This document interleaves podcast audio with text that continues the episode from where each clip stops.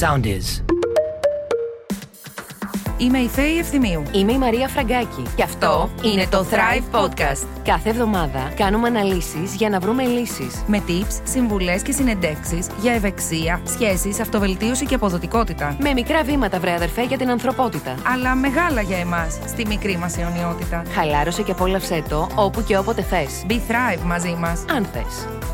Thrive Podcast, ε, Φέη Ευθυμίου Μαρία Φραγκάκη, μαζί σας και σήμερα και αυτή τη φορά, γιατί μας αρέσει να συζητάμε και μεταξύ μας και μαζί σας για διάφορα θέματα που μας απασχολούν, για διάφορα έτσι Thrive ζητήματα και θέματα που απασχολούν τον περισσότερο κόσμο και που σίγουρα τα αναλύουμε και τα υπεραναλύουμε και μέσα από το Thrive Global, Global. Greece φυσικά. Σωστά. Τι κάνεις Φίβουλα μου; Καλά είμαι. Εδώ είμαι. Ήρθαμε και σήμερα εδώ να τα πούμε και ήρθαμε με διάθεση να μπούμε στα παπούτσια των άλλων.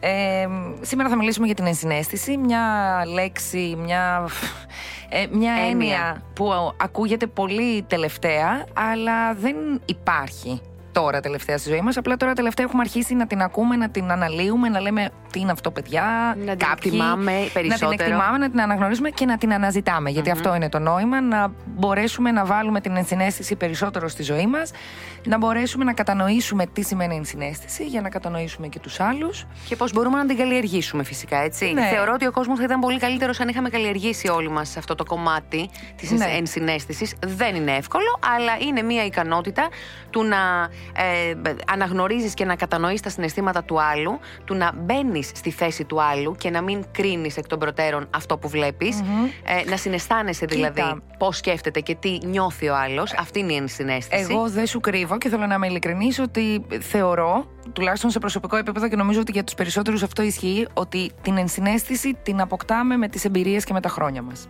Βέβαια, υπάρχουν και άνθρωποι που την έχουν ε, εκγενετεί σχεδόν. Την έχουν έμφυτη. Ναι. Ε, Απλώς πιστεύω ότι όσο μεγαλώνουμε, όσο οριμάζουμε, όσο δεχόμαστε εμπειρίες και συναισθήματα και μ, ερεθίσματα εξωγενή, τόσο αναπτύσσουμε και εσωτερικά ε, την ενσυναίσθησή μας, την, ε, την κατανόηση των ε, άλλων Ακριβώς. περισσότερο. Άρα λοιπόν, ε, εύκολα συμπεραίνει κανείς ότι η ενσυναίσθηση δεν προποθέτει εγωισμό και εγωκεντρισμό.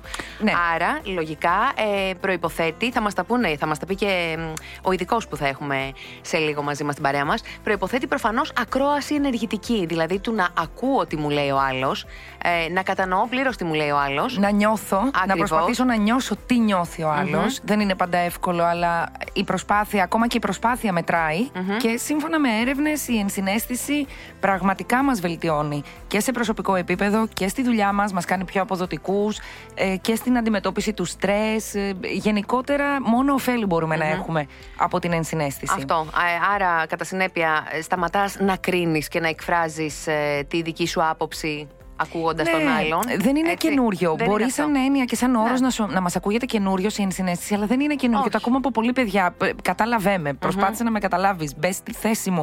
Όλα αυτά είναι ενσυναίσθηση.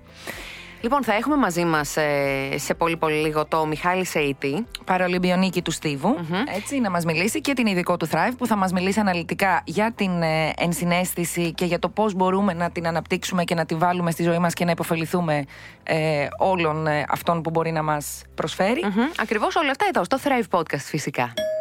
Έχουμε επισκέψεις. Πάμε λοιπόν τώρα να μιλήσουμε με τον ε, Μιχάλη Σεϊτή, παρολυμπιονίκη του Στίβου, να μας πει τη δική του άποψη για την ενσυναίσθηση, τη δική του εμπειρία με την ενσυναίσθηση και γενικότερα πώς ε, αντιμετωπίζει την ενσυναίσθηση στην ε, ζωή του. Γεια σου Μιχάλη. Μιχάλη, καλώς ήλθες. Γεια σας. Καλώς σας βρήκα. Χαιρόμαστε πολύ που σε έχουμε στην παρέα μας. Και Εγώ το έχουμε ίδιο. πιάσει εδώ κουβεντούλα με τη Φέη με, για την ενσυναίσθηση, γιατί ε, η αλήθεια είναι ότι ακούμε πολύ συχνά αυτό τον όρο τελευταία. Μάλλον γιατί την έχουμε περισσότερο ανάγκη, νομίζω, την ενσυναίσθηση, ή τουλάχιστον την έχουμε εκτιμήσει, μάλλον. Ε, πώς το βιώνεις εσύ αυτό το κομμάτι της ενσυναίσθησης, Πώς το ε, αισθάνεσαι ότι το έχεις, αισθάνεσαι ότι οι γύρω σου την έχουν την ενσυναίσθηση; Είναι κάτι που, να σου πω την αλήθεια, δεν το είχα σκεφτεί. Γιατί εγώ την έχω έμφυτη. Δηλαδή, Μμ. από μικρό παιδί το είχα αυτό το πράγμα. Για τους γύρω μου δεν έχω, δεν έχω παρατηρήσει. Ε, νόμιζα ότι την έχουν όλοι. Αλλά μάλλον δεν είναι έτσι. Α, μπράβο. Επειδή την είχε ο ίδιος, σου Ναι. λέει είναι Ο- κάτι το οποίο το έχουμε όλοι. Ε, τι σημαίνει για σένα ενσυναίσθηση, Πώς εκλαμβάνεις τον όρο αυτό, Ότι μπαίνει στα παπούτσια του άλλου, Ότι καταλαβαίνεις τι νιώθει; Ότι καταλαβαίνεις τι νιώθει, πώς νιώθει τη συγκεκριμένη στιγμή, είτε είναι χαρούμενος, είτε είναι λυπημένος. Πώς νιώθει αυτό, εγώ καταλαβαίνω. Και το, νιώ, το βιώνεις και εσύ, ας πούμε. Εγώ πολλές φορές από μικρός το ένιωθα κι εγώ. Έβλεπα, ας πούμε, κάποιον να κλαίει, έκλαιγα, έκλαιγα κι εγώ. Αυτό είναι η συνέστηση, παιδιά. Ακριβώς αυτό είναι, ναι. ναι. Το να κατανοείς ναι. και να αναγνωρίζεις, είναι η δυνατότητα μάλλον του να αναγνωρίζεις και να κατανοείς τα συναισθήματα του άλλου. Μιχάλη, πιστεύεις ότι έχοντας ενσυναίσθηση και νιώθοντας ή προσπαθώντας να νιώσεις ότι νιώθει άλλος, αυτό βελτιώνει πέραν από εσένα και τη σχέση σου με τους γύρω σου σε ευρύτερο επίπεδο; Φαντάζομαι πως τη βελτιώνει, γιατί όταν νιώθεις πώ νιώθει ο άλλος, μπορείς να τον καταλάβεις. Αλλά σίγουρα πολλές φορές σε επιβαρύνει κιόλας. Να σε ρωτήσω κάτι άλλο. Ω ε, άνθρωπος που έχεις ε, την ενσυναίσθηση, έτσι γεννήθηκες, λες, αυτό, αυτό που μας είπες. Ναι. Θεωρείς ότι είσαι πιο εσωστρεφής; Δηλαδή, υπάρχει μια άποψη που λέει ότι οι άνθρωποι που ε, έχουν την ενσυναίσθηση πολλές φορές είναι πιο εσωστρεφή άτομα, ας πούμε.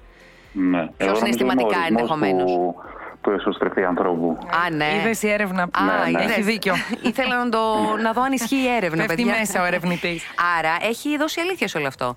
Ναι. Μάλλον. Έχεις περισσότερες ευαισθησίες λοιπόν, γιατί ουσιαστικά είναι σαν να αποκτάς και τις ευαισθησίες των άλλων. Ξέρεις, η εσωστρέφεια δείχνει και σκέψη παραπάνω. Πολλές φορές δεν είναι μόνο ότι κάποιος είναι ντροπαλός όταν είναι εσωστρεφής. Ε, δείχνει μια περαιτέρω σκέψη, έναν, ε, περαιτέρω έτσι, μια περαιτέρω ενασχόληση με τα πράγματα, μια πιο εις βάθος, ε, να το πούμε έτσι, ανάλυση. Οι δικές σου εμπειρίες προσωπικά ε, ή ακόμα και η ενασχόλησή σου με τον αθλητισμό είναι ένα μέσο για να για να δυναμώσεις και τον ε, χαρακτήρα σου και τα συναισθήματά σου και να, να, να ενισχύσεις την ε, συνέστησή σου. Ο αθλητισμός και συγκεκριμένα ο στίβος που είναι και ένα μοναχικό άθλημα ε, σίγουρα χτίζει χαρακτήρα, σε κάνει πιο σκληρό, σε κάνει να αντιμετωπίσει τα πράγματα μόνος σου και σε δυναμώνει γενικά, σε σκληραίνει. Γενικά κάποιος μπορεί να βλέπει καθημερινά πράγματα και και να μην τα βλέπεις στην ουσία. Να, ναι. Αυτό είναι θέμα επιλογής λοιπόν. Άρα επιλέγουμε να είμαστε ανοιχτοί και να βλέπουμε το τι νιώθει ο άλλος ή το τι βιώνει ο άλλος, ή επιλέγουμε να κλείνουμε τα μάτια μας, να βάζουμε τις παροπίδες μας και να ακολουθούμε το δικό μας δρόμο, θεωρώντας ότι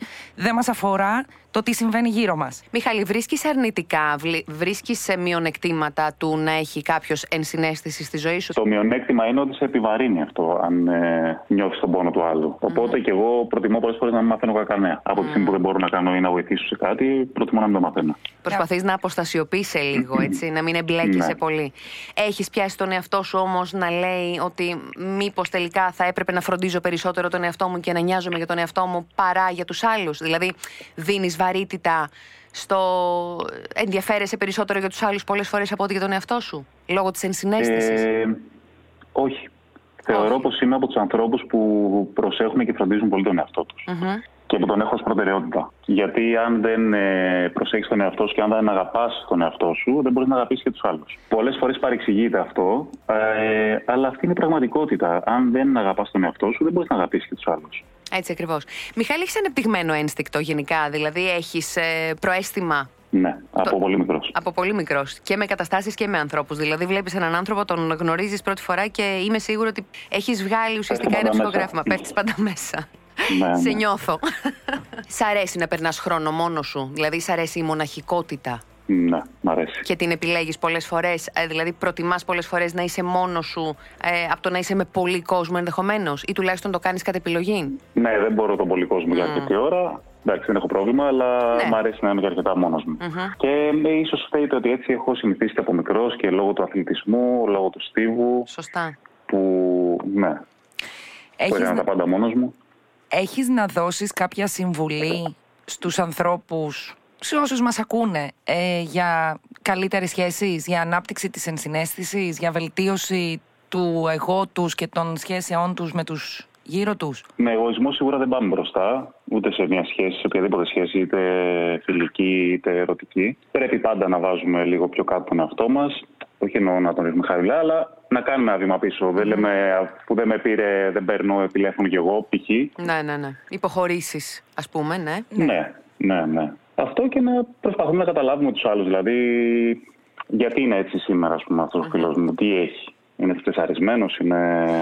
Ναι, γιατί πολλές φορές βάζουμε ταμπέλες. Ε, και να δικαιολογούμε ναι. έτσι συμπεριφορές και καταστάσεις ενδεχομένως που μπορεί σε μια πρώτη ανάγνωση, ανάγνωση να μας φαίνονται αρνητικές, αλλά αν το ναι. ψάξεις. Τι υπάρχει από πίσω. Ακριβώς, και τι κουβαλάει ο κάθε Μπορεί άνθρωπος. να δικαιολογείται κάποια συμπεριφορά. Και όχι μόνο τι κουβαλάει γενικά στη ζωή του, τι έχει συμβεί στην, Στη στην μέρα ημέρα του. του. Στη Απλά, μέρα δηλαδή του. στην καθημερινή η- η μέρα τέλος πάντων αυτή. Δεν ξέρεις ποτέ, οπότε μην κρίνει. Για να μην κρυθείς. Για να μην κρυθεί. Σωστό και αυτό. Ωραία. Ναι. Μιχάλη, σε ευχαριστούμε πάρα πολύ. για την πολύ ωραία κουβέντα που είχαμε Εγώ σήμερα. ευχαριστώ. Να Και- είσαι καλά, καλή συνέχεια και καλή δύναμη και να συνεχίζεις έτσι να μας κάνεις ε, υπερήφανους. Ακριβώς. Εθνικά υπερήφανους. Ευχαριστώ πολύ. Ακριβώς. Σε ευχαριστούμε για όλα. Καλή συνέχεια. Να είσαι καλά. Θάρρος ή αλήθεια; Ποιο είναι το πρώτο πράγμα που κάνεις μόλις ξυπνήσεις; Σίγουρα το πρώτο πράγμα που κάνω μόλις ξυπνήσω είναι να κάνω ένα ντουζ για να ξυπνήσω καλά και μετά να πάρω το πρωινό μου με ένα ποτήρι καφέ. Το τελευταίο πριν κοιμηθείς; Το τελευταίο πριν κοιμηθώ πολλές φορές είναι να ακούσω λίγο μουσική. Τι σου δίνει ενέργεια να φέρεις εις πέρα στη μέρα σου; Σίγουρα το καλό πρωινό μου δίνει πολύ ενέργεια ώστε να είμαι δυνατός όλη την ημέρα. Προσπαθώ να πίνω αρκετό νερό, κάτι που ξεχνάω συχνά, να ενυδατώνομαι, γιατί συνήθως όταν δεν πιω νερό είμαι πολύ πεσμένος και λόγω του αθλητισμού που υδρώνω αρκετά. Τις βιταμίνες μου, κάποια σνακ, σειρού καρπούς. Με τον ύπνο έχεις καλή σχέση; Πόσες ώρες κοιμάσαι; Με τον ύπνο έχω πολύ καλή σχέση. Ε, πρέπει να κοιμηθώ 8 ώρες σίγουρα. Δεν είμαι από αυτούς που κοιμούνται πολλές ώρες, αλλά ακούω το σώμα μου. Δηλαδή, μπορεί να έχω κουραστεί πολύ από την προπόνηση, να χρειαστεί να κοιμηθώ λίγο παραπάνω. Δεν βάζω ξυπνητήρι, αφήνω να ξυπνήσω, να ξυπνήσω μόνος μου. Τι σχέση έχεις με το κινητό σου και με τα social media; Προσπαθώ να μην έχω καλή σχέση με το κινητό μου. Γενικά δεν έχω. Απλά κάποιες φορές, εντάξει, ξεχνιέσαι λίγο παραπάνω. Γενικά δεν έχω ειδοποιήσει στα social media και το έχω πάντα θόρυβο. Αν ανεπάντεχα βρεις 15 λεπτά ελεύθερου χρόνου μέσα στη μέρα σου, τι κάνεις; Βασικά έχω παραπάνω από 15 λεπτά ελεύθερο χρόνο την ημέρα μου, οπότε μπορεί απλά να χαζέψω. Μπορεί να μην κάνω τίποτα. Αδειάζω λίγο το μυαλό μου. Τι συμβουλή θα έδινες στο νεότερο εαυτό σου; Θα του έλεγα να έχει περισσότερη υπομονή και να πιστεύει περισσότερο στον εαυτό του και γενικά στους στόχους. Τι κάνεις πριν από μια σημαντική απόφαση ή γεγονός; Θα έλεγα ότι κάνω ένα είδος διαλογισμού. Προσπαθώ απλά να κάνω μόνο θετικές σκέψεις και να αποβάλω όλο μου το άγχος. Πώς διαχειρίζεσαι μια κακή μέρα; Μια κακή μέρα, αν γίνουν κάποια πράγματα, λέω δεν πειράζει, για κάποιο λόγο γίνανε, ό,τι έγινε έγινε, πάμε παρακάτω. Με το χρόνο πώς τα πας, Κάνεις καλή διαχείριση του χρόνου σου μέσα στην ημέρα; Το προσπαθώ χρόνια, αλλά δεν κάνω καλή διαχείριση, όχι. Ε, βγαίνω πάντα εκτός. Τι σε αποφορτίζει; Με αποφορτίζει να κάνω πράγματα που μου αρέσουν, όπως ε, το καλοκαίρι, ας πούμε, η θάλασσα. Μπορεί να μπω στη θάλασσα να γυρίσω μετά από δύο ώρες. Να πάω μια βόλτα στο βουνό. Γενικά η φύση, νομίζω. Τις σε έχει διδάξει έως τώρα η κατάσταση της πανδημίας; Ότι τίποτα δεν είναι δεδομένο, τίποτα δεν είναι σίγουρο και ότι πρέπει να ζούμε την κάθε μας στιγμή. Αυτό που λέω πάντα και αυτό που, που κάνω πράξη, γιατί δεν ξέρεις τι σου ξημερώνει η επόμενη μέρα. Ποιος είναι ο thrive στόχος σου; Σίγουρα είναι οι Παραλυμπιακοί Αγώνες στο Τόκιο τον Αύγουστο που έρχεται ε, και θα ήθελα να, να κερδίσω, πάρω χρυσό μετάλλιο. Τώρα θα το παλέψω όσο μπορώ. Στο ευχόμαστε και σε πιστεύουμε. Έτσι, γιατί είσαι πολύ. thriver. Έτσι. Ας βγει κάποιος να μας μιλήσει υπεύθυνα; Πάμε λοιπόν τώρα να μιλήσουμε με την ε, Χριστίνα Καραπάνου, ψυχολόγο και γνωσιακή συμπεριφορική ψυχοθεραπεύτρια, η οποία θα μας μιλήσει για την ενσυναίσθηση, τα ωφέλη της και τους τρόπους που μπορούμε να τη βάλουμε στη ζωή μας. Γεια σου Χριστίνα.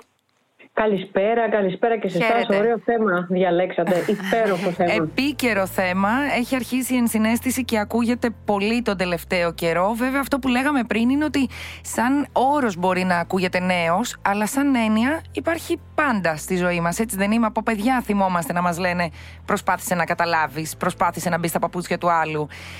Άρα εδώ έρχεται η πρώτη μου ερώτηση, Χριστίνα. Η ενσυναίσθηση είναι κάτι έμφυτο ή κάτι που καλλιεργείται; Πολύ ωραία το θέτεις. Και στην ουσία είναι κάτι που το μαθαίνουμε από τους γονείς μας. Για την ακρίβεια η ενσυναίσθηση δεν είναι συνέστημα, είναι συμπεριφορά, είναι κατάσταση και υπάρχει στον άνθρωπο από τον πρωτόγονο άνθρωπο. Για την ακρίβεια υπάρχει κάτι που είναι στον εγκέφαλό μας και βασίζεται σε κάποιους νευρώνες που λέγονται mirror neurons, δηλαδή οι νευρώνες καθρέφτες, όπου καθρεφτίζεις τη συμπεριφορά κάποιου άλλου για να την μιμηθείς για το καλό σου. Άρα είναι μια συμπεριφορά την οποία την έχουμε από τον πρωτόγονο άνθρωπο για την προστασία μας. Οι γονείς λοιπόν έχουν το ρόλο να σε μάθουν να έχεις ενσυναίσθηση για το καλό σου. Πολύ ωραία το θέτεις λοιπόν από παιδάκι. Μάθε να ε, μπαίνεις στα παπούτσια του άλλου, μάθε να τον καταλαβαίνεις τον άλλον. Άρα ναι, ισχύει αυτό. Άρα όμως δεν είναι μόνο για το καλό σου, είναι και για το, δεν είναι μόνο για το καλό του άλλου, είναι και για το καλό σου το να μάθεις να καλλιεργείς την ενσυναίσθηση. Φυσικά για να συνάπτουμε πιο αποτελεσματικούς δεσμούς. Έχουμε δύο παράγοντες, την ε, διαπροσωπική αποτελεσματικότητα, δηλαδή να έχουμε καλύτερες σχέσεις με τους άλλους ανθρώπους. Χρησιμοποιούμε δηλαδή την ενσυναίσθηση εκεί, να καταλαβαίνουμε τα συναισθήματά τους και την ενδοπροσωπική αποτελεσματικότητα. Αν δηλαδή καταλαβαίνω τους άλλους ανθρώπους καλύτερα, θα είμαι και εγώ πιο λειτουργικος Γι' αυτό υπάρχει η ενσυναίσθηση λοιπόν σαν δώρο. Είναι ένα δώρο. Που μαθαίνουμε να το καλλιεργούμε όμως, έτσι. Είναι αυτό. δώρο στον εαυτό ναι. μας και στους άλλους. Άρα η ενσυναίσθηση μας βοηθάει να έχουμε καλύτερες σχέσεις. Ευνοεί τις σχέσεις μας.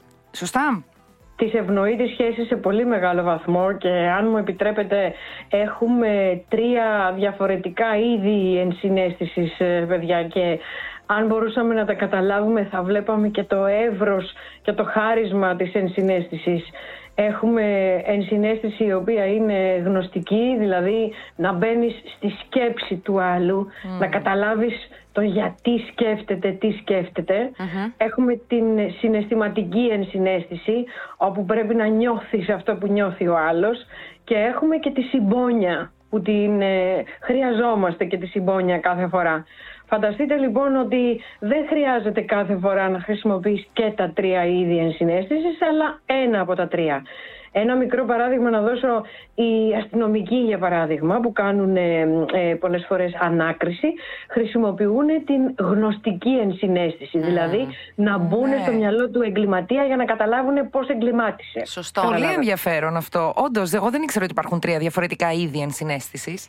Βέβαια, βέβαια. Η γνωστική ενσυναίσθηση βέβαια που μπαίνει στο μυαλό του άλλου δεν είναι πάντα τόσο καλή, έχει μια σκοτεινή πλευρά ε, που σημαίνει ότι μπορεί να μπαίνει στο μυαλό του άλλου, να καταλάβει στο μυαλό του, αλλά μπορεί να τον χρησιμοποιήσει κιόλας.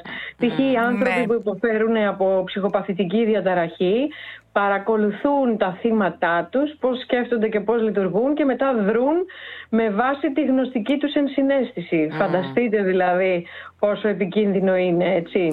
Είναι μια χειραγώγηση κρύβει αυτό, τέλος πάντων. Αυτό θα μπορεί, ναι. ακριβώς. Είναι ένας τρόπος να σε ναι. χειραγωγήσει ο άλλος.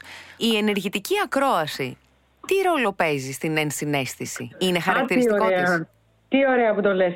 Ε, πολλές φορές ρωτάνε, ε, ακόμα και στις συνεδρίες αλλά και στα σεμινάρια, ρωτάνε πολλές φορές πώς μπορώ να αναπτύξω ενσυναίσθηση. Λοιπόν, η ενεργητική ακρόαση είναι ένας από τους καλύτερους τρόπους να αναπτύξει κάποιος ενσυναίσθηση. Γιατί μέσω της ενεργητικής ακρόασης εκφράζεις ένα ενεργό ενδιαφέρον στο τι έχει το άλλο άτομο να σου πει και τον κάνεις να νιώθει ότι τον ακούς. Ακούς πραγματικά αυτό που έχει να σου πει. Έτσι. Είναι μια από τις καλύτερες μεθόδους λοιπόν.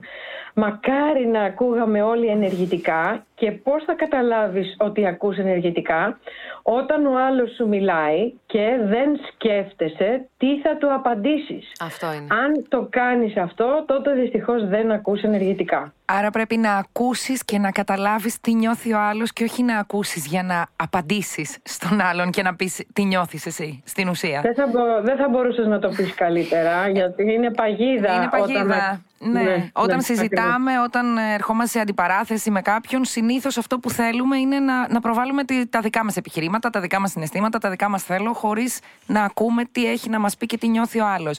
Εγώ αυτό που καταλαβαίνω λοιπόν, Χριστίνα, για να το συνοψίσουμε, είναι ότι η ενσυναίσθηση προποθέτει και αλλαγή. Προποθέτει διάθεση ναι. για αλλαγή, σωστά; Ναι, ναι, προποθέτει, προϋποθέτει. Και προποθέτει να μην είσαι εγωκεντρικός. Δηλαδή είσαι το επίκεντρο του σύμπαντος. Ε, θέλω να προάγω πολύ το εγώ μου και θέλω οι άλλοι να ακούν μόνο εμένα. Αν υπάρχει αυτός ως διάθεση, τότε η ενσυναίσθηση Γι' αυτό είπαμε πριν ενδοπροσωπική αποτελεσματικότητα. Σου κάνει καλό και εσένα η ενσυναίσθηση, αλλά κάνει καλό και στους άλλους η ενσυναίσθηση. Ωραία το είπες. Να ρωτήσω κάτι άλλο, Χριστίνα. Ναι, Ποια είναι η ναι. διαφορά μεταξύ συναισθηματικής νοημοσύνης και ενσυναίσθησης; Λοιπόν, η συναισθηματική νοημοσύνη είναι μία από τις διαστάσεις της ανθρώπινης νοημοσύνης. Η ανθρώπινη νοημοσύνη έχει πάρα πολλές διαστάσεις. Μία από αυτές είναι και η συναισθηματική Η ενσυναίσθηση είναι ένα χαρακτηριστικό της συναισθηματικής νοημοσύνης. Φανταστείτε λοιπόν ότι το ανθρώπινο IQ έχει intelligence quotient δηλαδή, έχει πολλά quotients το ανθρώπινο IQ. Ένα από αυτά τα quotients, οι διαστάσεις δηλαδή, είναι το EQ, Emotional Quotient, συναισθηματική νοημοσύνη. Συναισθηματική νοημοσύνη σημαίνει τι; Καταλαβαίνω τι νιώθω και πώς μπορώ να το διαχειριστώ. Καταλαβαίνω τι νιώθουν οι άλλοι άνθρωποι και πώς μπορώ να τους βοηθήσω. Αυτό θα πει συναισθηματική νοημοσύνη. Τώρα που έρχεται και κολλάει η ενσυναίσθηση. Η ενσυναίσθηση κολλάει σαν ένα πολύ ωραίο όπλο στο πώς να καταλαβαίνεις το τι νιώθουν οι άλλοι και πώς να τους βοηθήσεις να τους διαχειριστείς. Είναι δηλαδή μια κατάσταση, μια πολύ ωραία συμπεριφορά, ένα ωραίο όπλο στο να σε βοηθήσει στην συναισθηματική σου νοημοσύνη. Αυτό είναι το έμπαθη. Χριστίνα, τα όπλα αυτά ενισχύονται με τα χρόνια. Γιατί εγώ αυτό που έλεγα πριν είναι ότι μεγαλώνοντας και με τις εμπειρίες που έχουμε, η ενσυναίσθησή μας ενισχύεται.